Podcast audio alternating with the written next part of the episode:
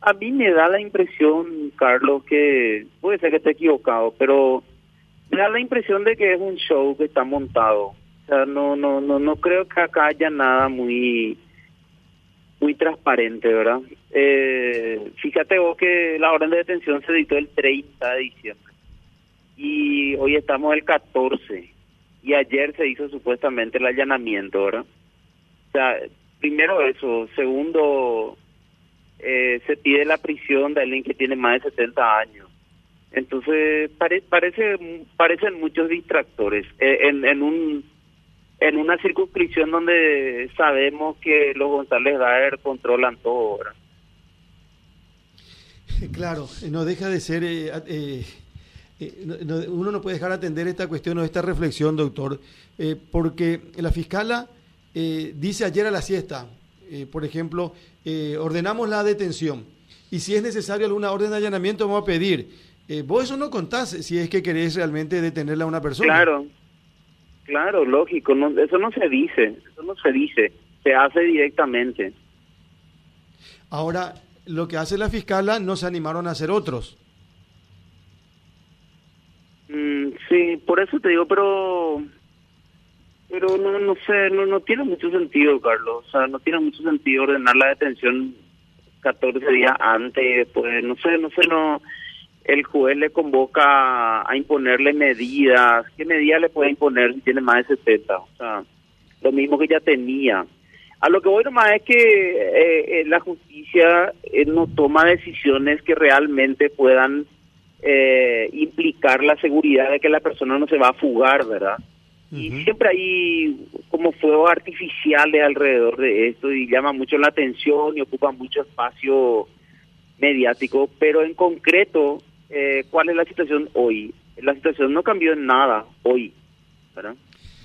Claro, y sobre todo porque creo que la justicia tiene que garantizar siempre los derechos procesales, doctor. Claro, eh, y sí, pero pero ¿por qué tantas vueltas para hacer una audiencia? O sea, al final se le recusa al juez y eso implica que la audiencia no se puede hacer. Y no, sé, no, no, no. Mira, hay, hay una condena de 15 años eh, que al final no se cumple tampoco todavía y se entiende porque cumplió la pena mínima y todo eso, ¿verdad? Eh, pero pero yo yo yo permito eh, me permito tener un poco de dudas de cualquier procedimiento que venga de esa zona con respecto a, a este grupo de González Daer porque es un lugar donde ellos son amos y señores prácticamente. Y todo lo que se hizo hoy va a ser para que en un rato o posiblemente en las próximas horas exista una resolución judicial firmada por un magistrado que dice que él eh, vaya a, la casa. Y sí, es lo más probable. Y, todo este tiempo, no sé, no, no, no.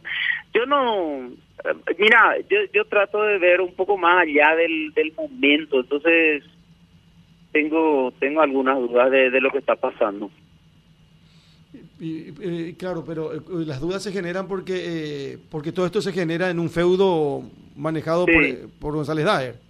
Claro, obvio, claro, claro, por supuesto. Yo te pregunto una cosa, la, eh, te pregunto de una forma de decir, el, la sentencia condenatoria tenía por probado que habían cinco, no sé cuántas causas, 156 algo así causas que fueron eh, inventadas contra las víctimas de usura y que eso era persecución de inocentes. Esas son pruebas, no son indicios, porque un tribunal ya lo tuvo como prueba. Y la pregunta es, ¿qué pasó con esos jueces y esos fiscales que estaban involucrados en esos casos? Nada, absolutamente nada. No hay nada sobre ese tema. Entonces, eh, no sé, no sé por qué tendríamos nosotros que creer que va a pasar algo con este caso. Y, sí, es como para... Claro, porque eh, da, la impresión que en un caso más grande, con, con una sentencia y todo, eh, se prolonga, se demora, y, por qué cambiaría esta situación que tiene que ver con una... Claro. con un caso menor otra vez, ¿verdad? Que es grave, que por supuesto que es súper grave, ¿verdad? Eh, denuncia falsa, todo ese tipo de cosas, pero frente a frente a los otros no es nada. Claro, eh, Yo pregunto, los jueces y los fiscales que estuvieron involucrados en esos 156 casos, probados en juicio que eran inventados, que no tendrían que haberse nunca iniciado, ¿Fueron alguna vez llamados a declarar a algún lado? ¿Dieron alguna explicación? La respuesta es no. Entonces, el poder real sigue manejando la justicia. Esa, esa es la, triste realidad. Es cierto, es cierto. Lo que pasa que, eh, bueno, eh, tiene razón, doctor, porque eh, uno de repente si se deja llevar por, por lo que es la publicación y el entusiasmo, así entre comillas, dice, no, tiene que irse preso, pero hay situaciones que, que evidentemente no cierran en este caso específico. No, te digo nomás, fíjate vos, por ejemplo, las imágenes de hoy, ¿verdad? Eh, eh, el policía que no sabía ni siquiera cómo ponerle la esposa a Ramón González, él le mostraba cómo tenía que poner, ¿verdad? Eh, y eso ocupa la primera plana y se, se le da destaque.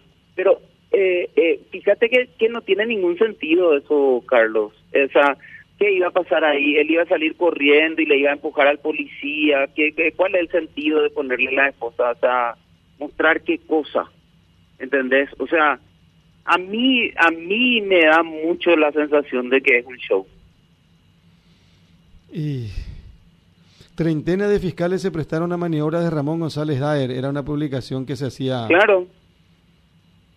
Pero además no es una publicación de un invento periodístico.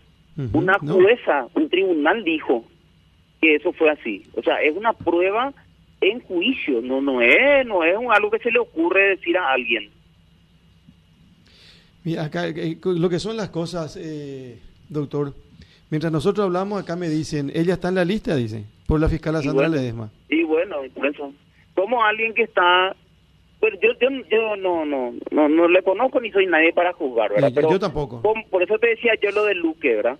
Como alguien que está en esa lista eh, va a ser una persona que la investigue objetivamente. No sé, no sé, no sé, no sé. Hay muchas cosas que no, a mí no me cierran, mano. Mm. Sí, acá hay de todo un poco.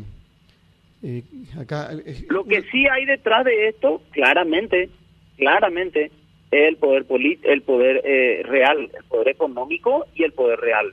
O sea, estamos hablando, según la sentencia, de uno de los esquemas de usura más grandes que existen en el país, donde se manejaron millones de dólares, ¿verdad? Y donde muchísimas personas fueron víctimas. Eh, y la consecuencia termina siendo donde se donde se prueba que el sistema judicial y fiscal fue utilizado y la consecuencia que hoy tenemos es que esa sentencia no se está cumpliendo, que está apelada, que aparece un allanamiento después de 14 días, o sea, la, realidad es que da toda la sensación de que ese poder sigue vigente. Sí, y en la lista, acá me pasa la lista, y efectivamente, no sé hasta qué punto, ¿verdad? Pero figura el nombre de la fiscal Sandra Ledesma. En la lista que dio a conocer el mismo, la misma justicia. Claro. Sandra Beatriz Ledesma Espínola. Entonces yo no entiendo cómo es que no se asigna a un grupo de fiscales fuera de esa circunscripción. Si vos le vas a investigar a alguien que fue condenado y que su método, su modo operandi era utilizar a la justicia para perseguir inocentes, ¿cómo le designás a alguien que está en ese lugar? O sea, ¿qué posibilidad tiene esa persona de actuar libremente o sin presión? No sé. Yo no lo haría, pero